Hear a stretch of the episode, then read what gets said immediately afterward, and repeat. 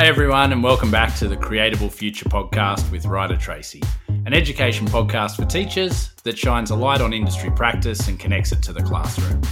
Last week, we had a great chat with Dr. Duncan Rintoul, Director at Rooftop Social, about how educators can embed evaluative practice in their day to day routines.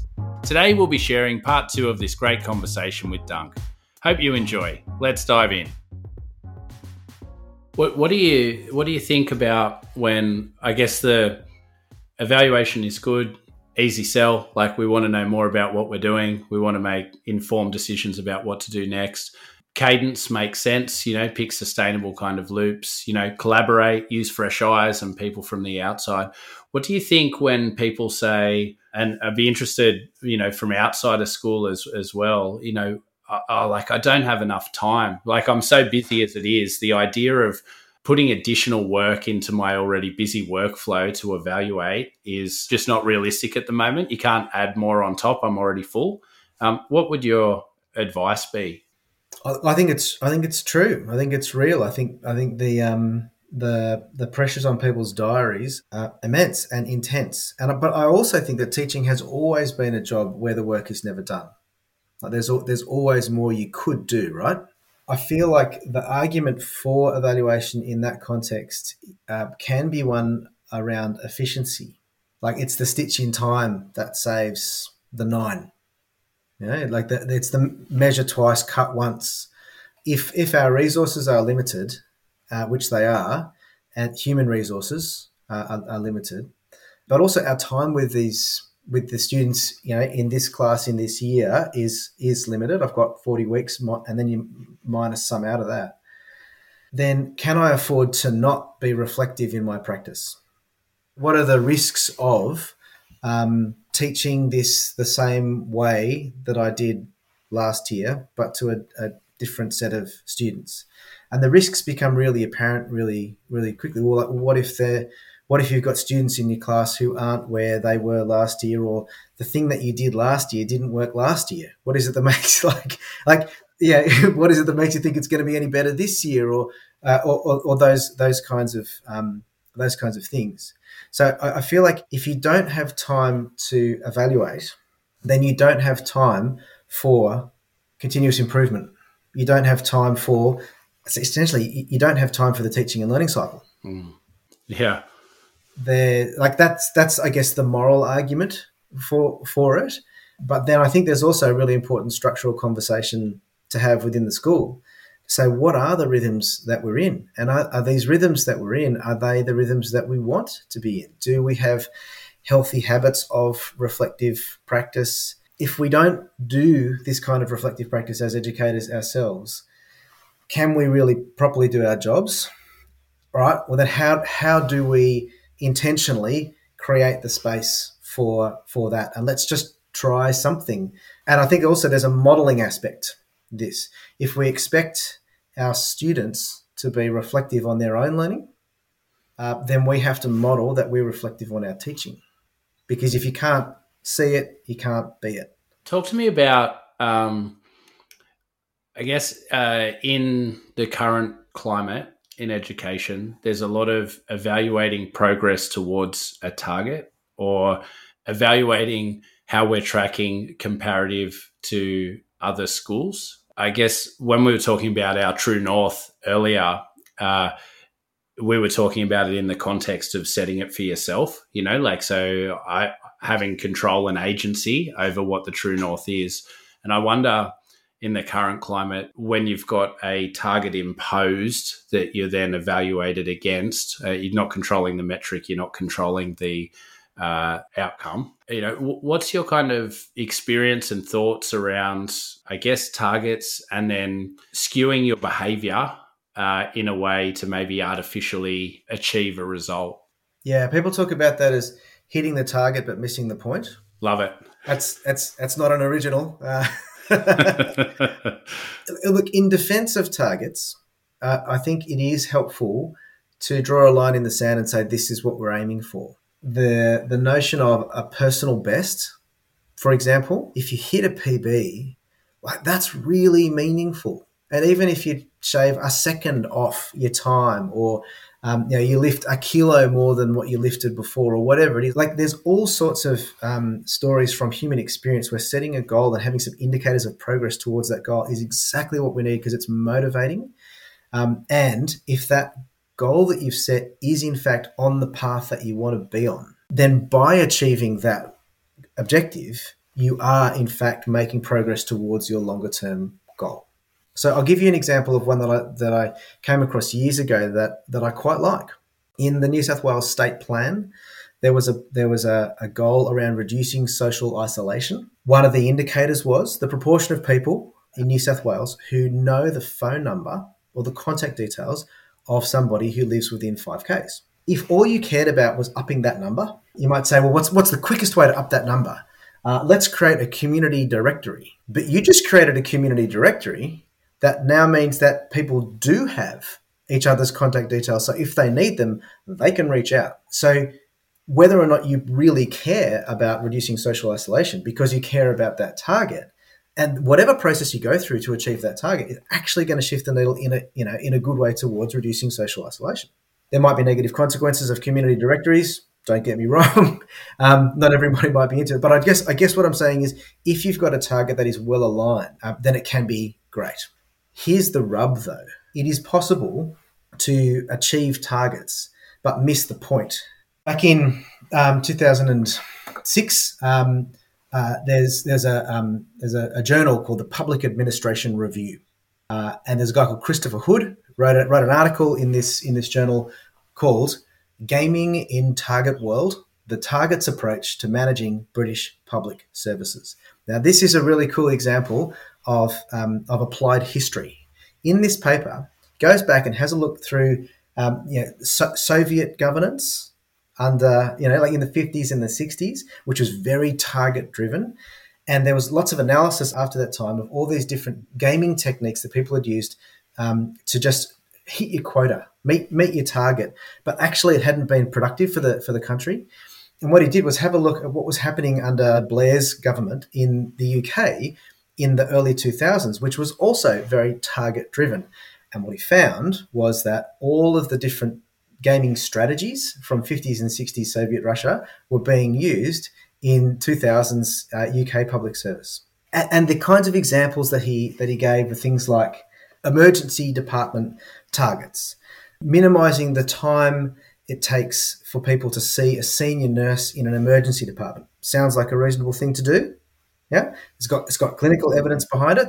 The, the quicker you make that time, the better. There was one hospital that, in order to hit its target, and, and, and hit it out of the park and get a financial incentive, put a, a senior uh, nurse on the front door as a greeter, which meant that their time to see a senior nurse was minuscule. They smashed their target, but the clinical outcomes in that emergency department fell because they'd taken a senior nurse out of clinical practice and they basically put that person in a in a concierge role. And there are plenty of other examples that are that are in that paper, like the proportion of, of people who are uh, admitted to hospital within four hours of presenting in an emergency department. Well, the difference between being admitted and not admitted, not admitted, apparently, was whether the bed that you're in has got wheels on it. So you can have a, a, janitorial response to hitting that target where if someone's been there for three hours and 45 minutes, instead of actually properly admitting them, just take the wheels off the trolley that they're on and then they're admitted because that's now a bed.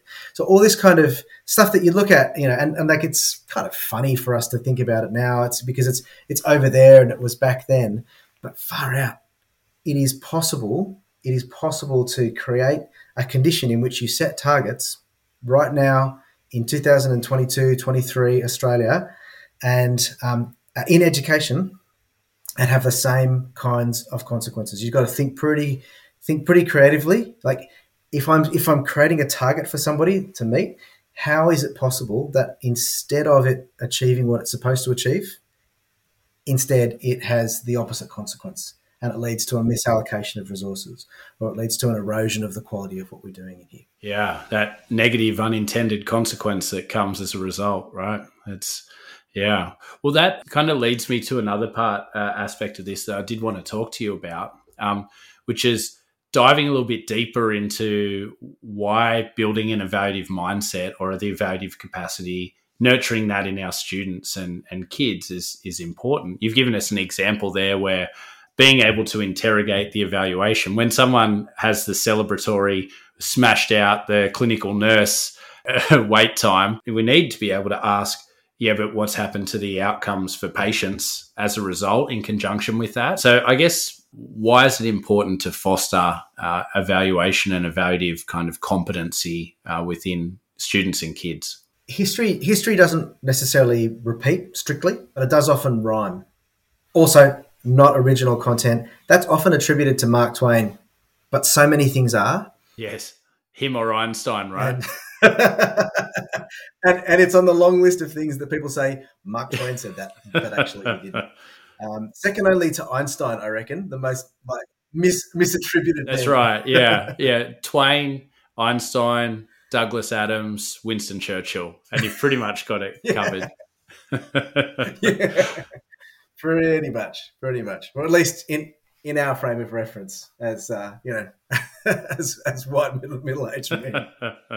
why is it important to have that the culture of, of good reflective practice in? I think in any organisation, because if you don't, you you run the risk of remaking the mistakes of the past. Good quality reflection on what has come before you and learning the lessons from that for what comes next is I think I think there's a there's a moral imperative to, to do that as, as as people who are spending public money or private money. There's also a learning um, a learning and sharing element to that. So if I can learn from what you do, you're in Finland and I'm in Canada. If I can learn lessons, and yes, I know the Finnish system is different to the Canadian system, and yes, I know the Finnish culture is different to the Canadian, and so on and so on and so on. But what are the transferable lessons here?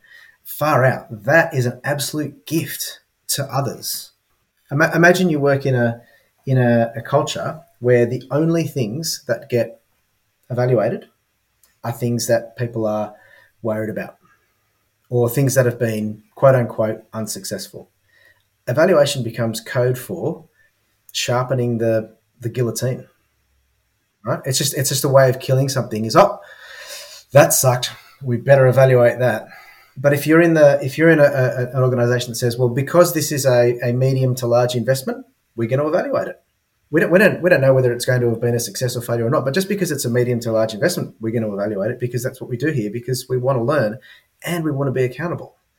That's a much better um, headspace to be in. When the evaluation work you know starts to starts to roll through or the you know the, the data starts to come through the evaluation isn't happening because people think this has been a dud or because people think this has been spectacular and we need to celebrate it. It's just happening because it's what we do here. Why do you think for students so we're, particularly focused on most of the big blue chip employers that we're talking to at the moment are talking about in their recruiting and in their employment uh, and even upskilling their own existing staff that evaluation is important. And so it sort of stands to reason uh, if you want a student to be numerate, early intervention is really useful. If you want them to read, you know, the earlier you're reading with them and exposing them to text, the better. Do you think the same is true uh, with evaluation, and and can you nurture it uh, from an early age? I believe that you can uh, teach and learn evaluative thinking.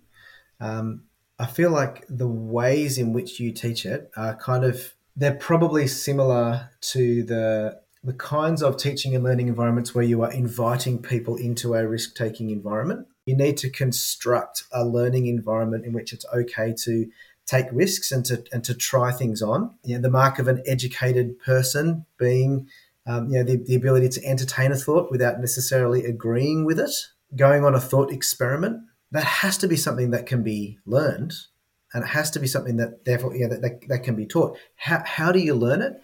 I think probably by seeing it modeled and then by being invited into it and being um, given a structure or some structures that scaffold the process enough so that it's not a blank page but it's also not a very highly prescriptive process. And I feel like here I'm I'm echoing back um, your uh, colleague from uh, from Atlassian when asked to think about well, how do we get people to um, to problem solve. Well, not a blank piece of paper, not a 10 step, this is the process, but some scaffolds. Like it's definitely a learnable thing. And, and can I say, I really hope so. Because if we go back to what it is that we're hoping to be able to, to be able to look at a set of information and say, what of all of that is true? Like which of those quote unquote facts are actually what are what are the facts? But then also how do I then interpret those and how do I weigh things up? How do I decide whether if that's true, then what? And and if and if I'm in a, a situation where this isn't a great option, but that's also not a great option, and they seem like my only two options, then how do I decide which is the, the lesser of those two evils to you know to, to go down? Uh, one of the things I really appreciated in uh, in your response there was we uh, articulated uh, the four kind of most common quotes, and you managed to weave Aristotle in with the mark of an educated mind is being able to consider something and not accept it. So, well, can, can I can I double down, please, on Aristotle? Um, uh,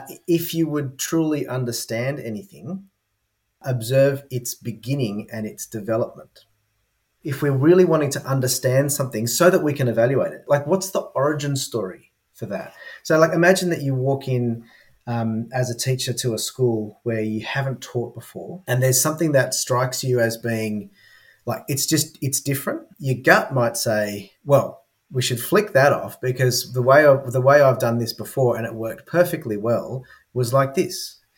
But Aristotle, you know, little little bloke on your shoulder is going to say to you, where does it come from? What what what was this introduced in order to solve? And and then then you can say, right, well, if it was introduced for that purpose, is it still serving that purpose? And if it is, then maybe it ain't broke and we shouldn't mess with it.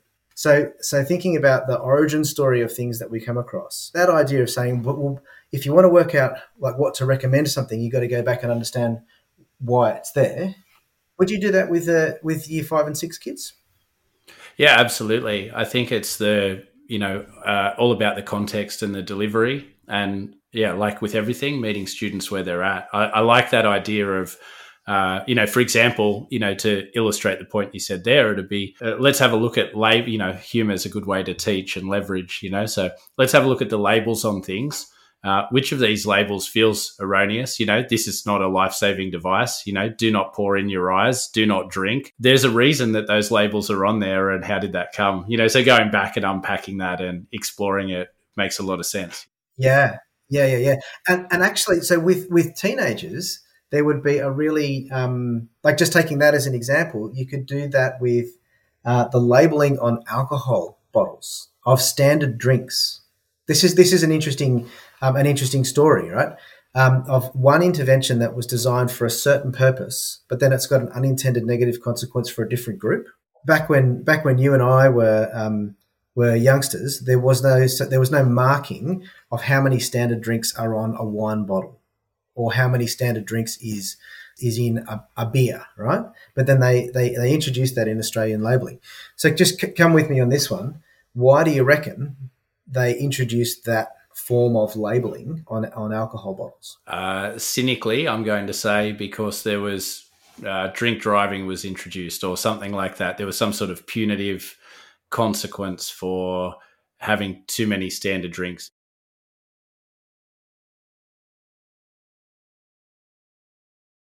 If they want to um, regu- like um, keep the the amount of alcohol that they're consuming under a certain limit, this enables them to do that, right?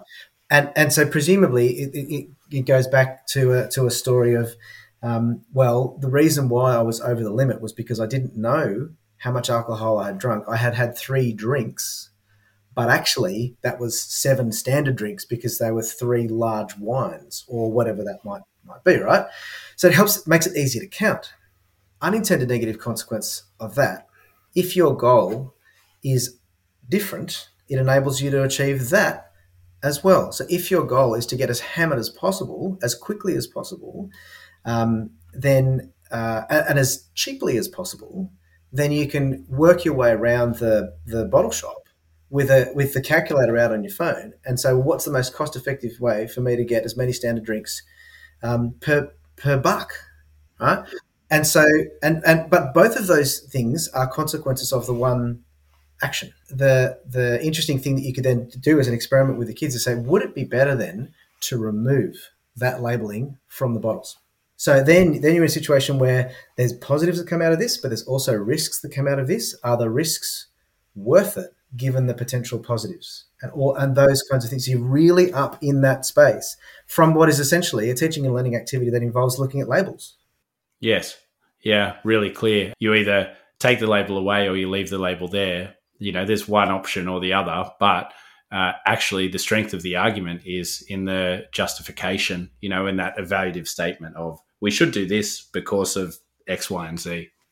Yeah, and this and this leads into this leads people as a kind of on ramp into um, into uh, thinking about ethics, and thinking about justice, and thinking about um, navigating complexity. In my experience, um, this is the kind of stuff that kids might, um, you know, like fifteen year olds might think, oh, that you know, that lesson was a bludge, but actually, what they've been doing is really weighing things up and, and, and they've been invited into a process where it is okay to go on thought experiments. Dunk, I uh, I really really appreciate the way that you can articulate something that's so complex and simplify it. And you know, I'd like to thank you for uh, all of the learning that you've taught me uh, over a, a, long friendship. Um, and really, uh, thank you for joining us today on the podcast. Thanks, Ryder.